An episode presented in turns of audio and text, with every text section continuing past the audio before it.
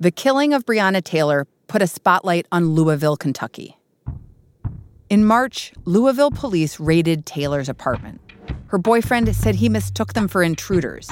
And after he fired a shot, police opened fire, killing Taylor. Since then, Breonna Taylor's name has become a rallying cry around the country for police reform.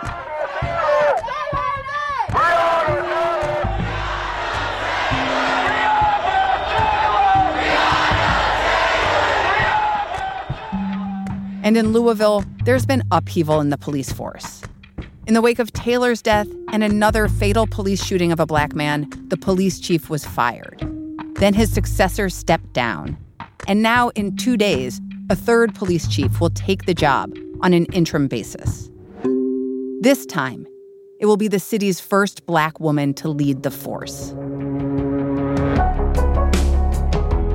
Welcome to The Journal our show about money, business, and power.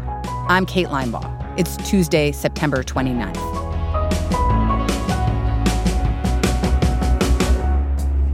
Coming up on the show, an interview with Yvette Gentry, Louisville's new police chief.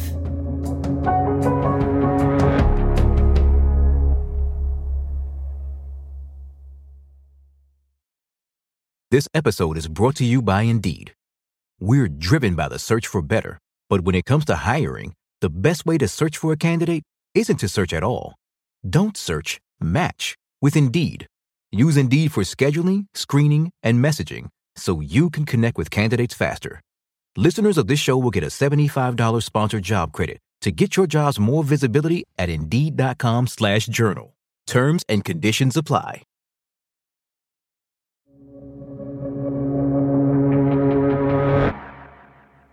Yvette Gentry served as a police officer in Louisville for more than two decades.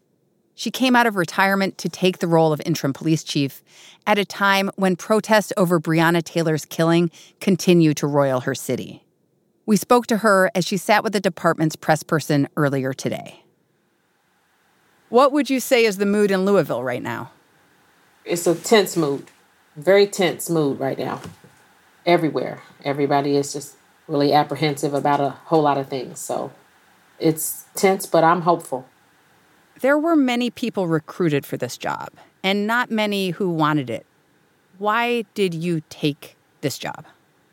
I took it because I, I really felt like I was a person with my previous experience and then just my life experience that could come in here and get us started towards a path of truth and reconciliation. I really felt that in my spirit. I prayed over it and I decided to step up. And I can see why a lot of people wouldn't want to do that. It's a very difficult time to try to lead. And I absolutely left a great life of comfort. But I feel like sometimes you have to give up your own comfort to help other people find theirs. And so um, that is why I'm here. What can you do in this new job to ease that tension that's in Louisville right now? I can listen to people. I think people scream and yell when they don't feel heard, and I've been in that position before when I felt like my voice was neutralized. Um, and so I think I can come in and open up my door and just, you know, make myself accessible to people who don't maybe understand all the systems, but just want somebody to look at them in the face and hear their side of um, how they feel and acknowledge it and try to figure out how to best move us forward with all the information, including their feelings. When have you felt like your voice wasn't heard, that you were neutralized? I grew up in this police department. You know, I'm 50 years old now, but I started working here when I was 20 years old. When I was on the police department, black females were 1% of this agency. More times than not, I was in a room by myself with nobody who ever looked like me. And so sometimes my experiences and my voice was neutralized in a whole lot of ways. And then when I did speak up, I felt like that there were systemic ways to kind of try to put me back in my place, just to be honest with you, like uh, taking money from the budget, things that you can't always point to. And so, with that being my experience, I understand that both as an officer, as a woman, and just as a person. Do you feel like the relationship between the community and the force is broken? It's very strained. In some areas, it may be broken, but it's, it's certainly strained. But I don't think it's um, irreconcilable. What is the first thing you're going to do to show the community that you hear them? I'm taking the boards off my window the moment I get sworn in, just to let them know that they don't have to break out a window to get access to me, that my door is open, that they don't have to scream because I'm listening. And I think it just starts with me extending that first hand out to say, I hear you, I value you, I acknowledge you, I acknowledge what your 120 plus days of using your voice has done to open up conversations across this world that I haven't seen being held in a very long time. They're looking for concrete steps to show that police reform is underway beyond just taking these symbolic steps of taking the boards off your windows. What can you offer? Well, I mean, there is a top to bottom review of our police department. There are already some agreed upon reforms, so I'm not at all trying to say that we don't have work to do. I'm just saying that while there are reforms that are going to be forced upon us from other people, there's certainly got to be work that we decide to do on our own. And kind of create a shared vision. So we absolutely have to look at our uh, rules and standards, but I still believe we can change all the tools in the world, but we have to make sure that we're selecting the right people and that the system allows for good people to have a voice to get through and they have to be able to trust it. Just like we need our community to trust our police department, we need our police officers to trust our command staff and vice versa. And now you're serving in an interim position until the next chief is hired, expected at the end of the year. Do you feel like you can have an impact in the department with that amount of time?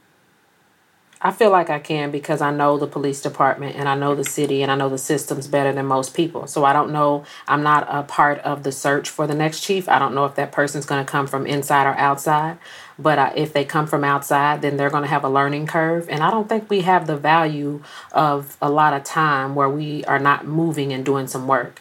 And so that's why I said I will come in in an interim position and hopefully set that new chief up for success. What has life on the outside taught you about the department that you can bring in now? I feel like I spent my whole life building a product that I don't always recognize right now. And I'm, I'm saddened by the divide that's in a community. That's not the police department I left.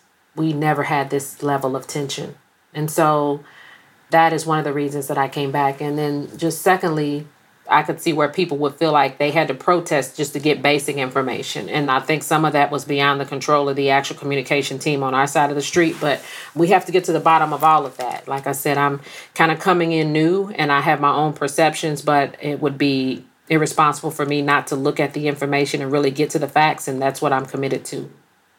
So, looking at the killing of Breonna Taylor, what was your reaction to the grand jury decision not to indict two of the officers involved? Because that case is still open on the FBI side, it's inappropriate for us to comment. So you can ask in generalities, but we can't talk any specifics. I will say this, though. I'll answer this question. I think I was sitting pen to paper waiting for some evidence because I'm coming back and I'm waiting for the Attorney General too because he had evidence and I had not had an opportunity to see any of it just to hear what he had to say and to figure out what the scope of his investigation was. So I sat there just like everybody else in the community and, you know, walked away from it with a lot of questions as well. A judge ordered Kentucky's attorney general to release recordings of the grand jury session in the Breonna Taylor case after one of the jurors raised concerns.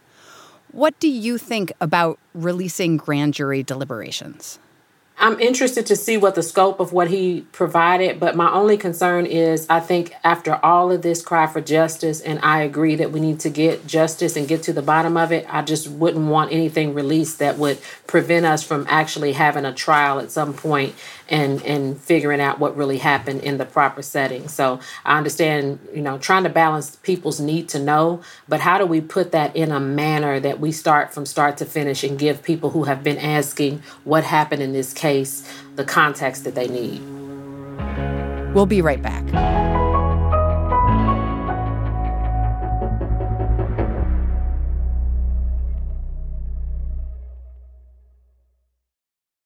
This episode is brought to you by Indeed.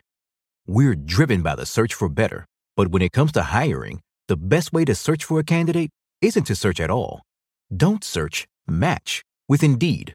Use Indeed for scheduling, screening, and messaging so you can connect with candidates faster.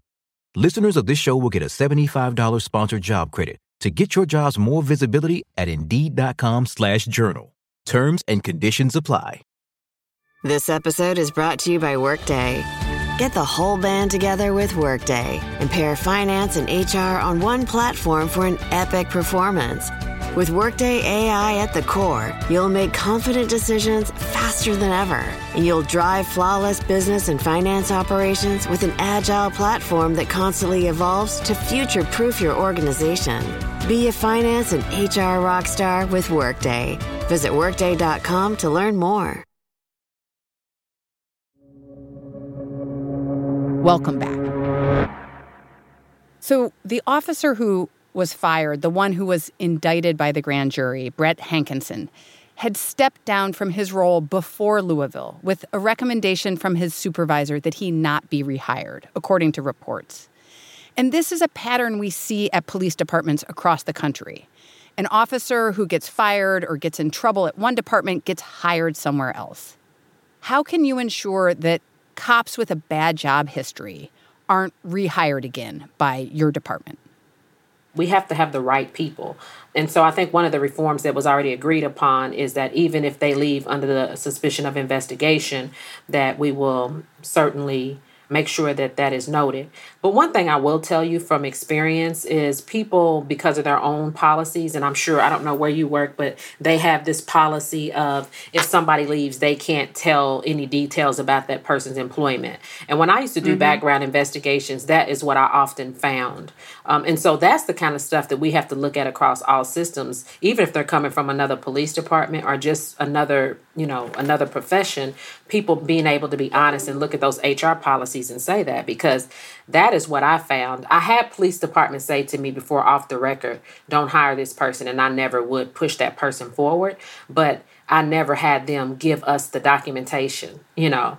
And so that's the part that we need to change even though our numbers are down in the pool that we're pulling from is pretty shallow pool of people who want to be the police right now, we certainly can't take the wrong people regardless of it all. When you took this job, the Louisville mayor said you are passionate about helping the city address systemic racism. How do you address systemic racism in public safety? I think when he was saying that, and I've been very clear to him, I won't make it a single struggle issue uh, because I realize that, you know, even all my years, even when I was a deputy chief, and you know we tell people that our kids that you know if they go to school and they get a good education and they do well that they can you know work anywhere and live anywhere. And this city did not show up for my own children uh, when i did all of that and they did those things. And so i know the systems don't actually always work for black people and poor people that's why I came back and I'm committed to making sure that we look across the board and make sure that there really is a pathway for people. I think that's why you see so many people angry. They're hearing about these opportunities that they don't really and have never had access to. And that's not acceptable for us if we want to consider ourselves a world class city. You are also the first black woman to serve as police chief in Louisville. How do you think that will inform your decision making and conversations about this?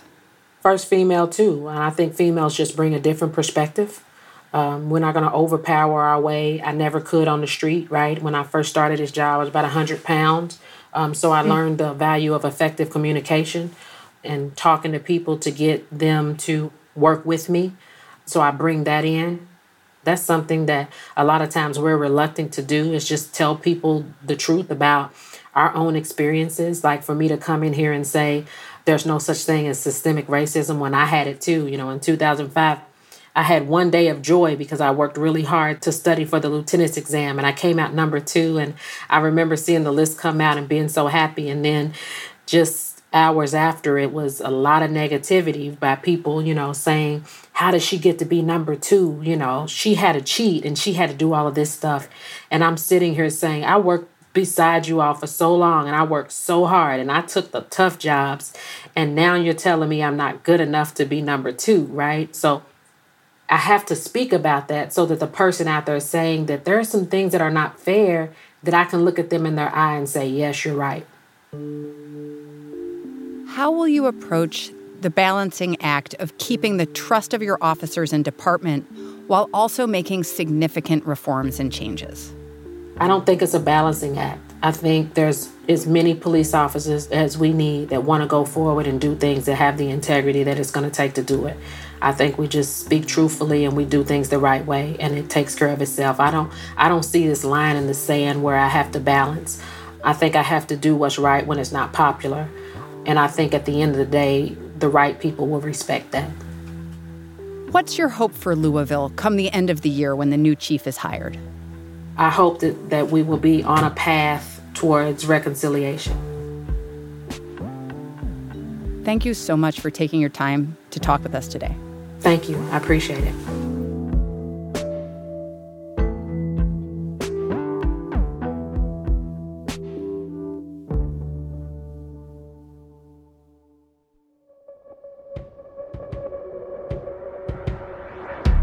That's all for today, Tuesday, September 29th. The Journal is a co production of Gimlet and the Wall Street Journal.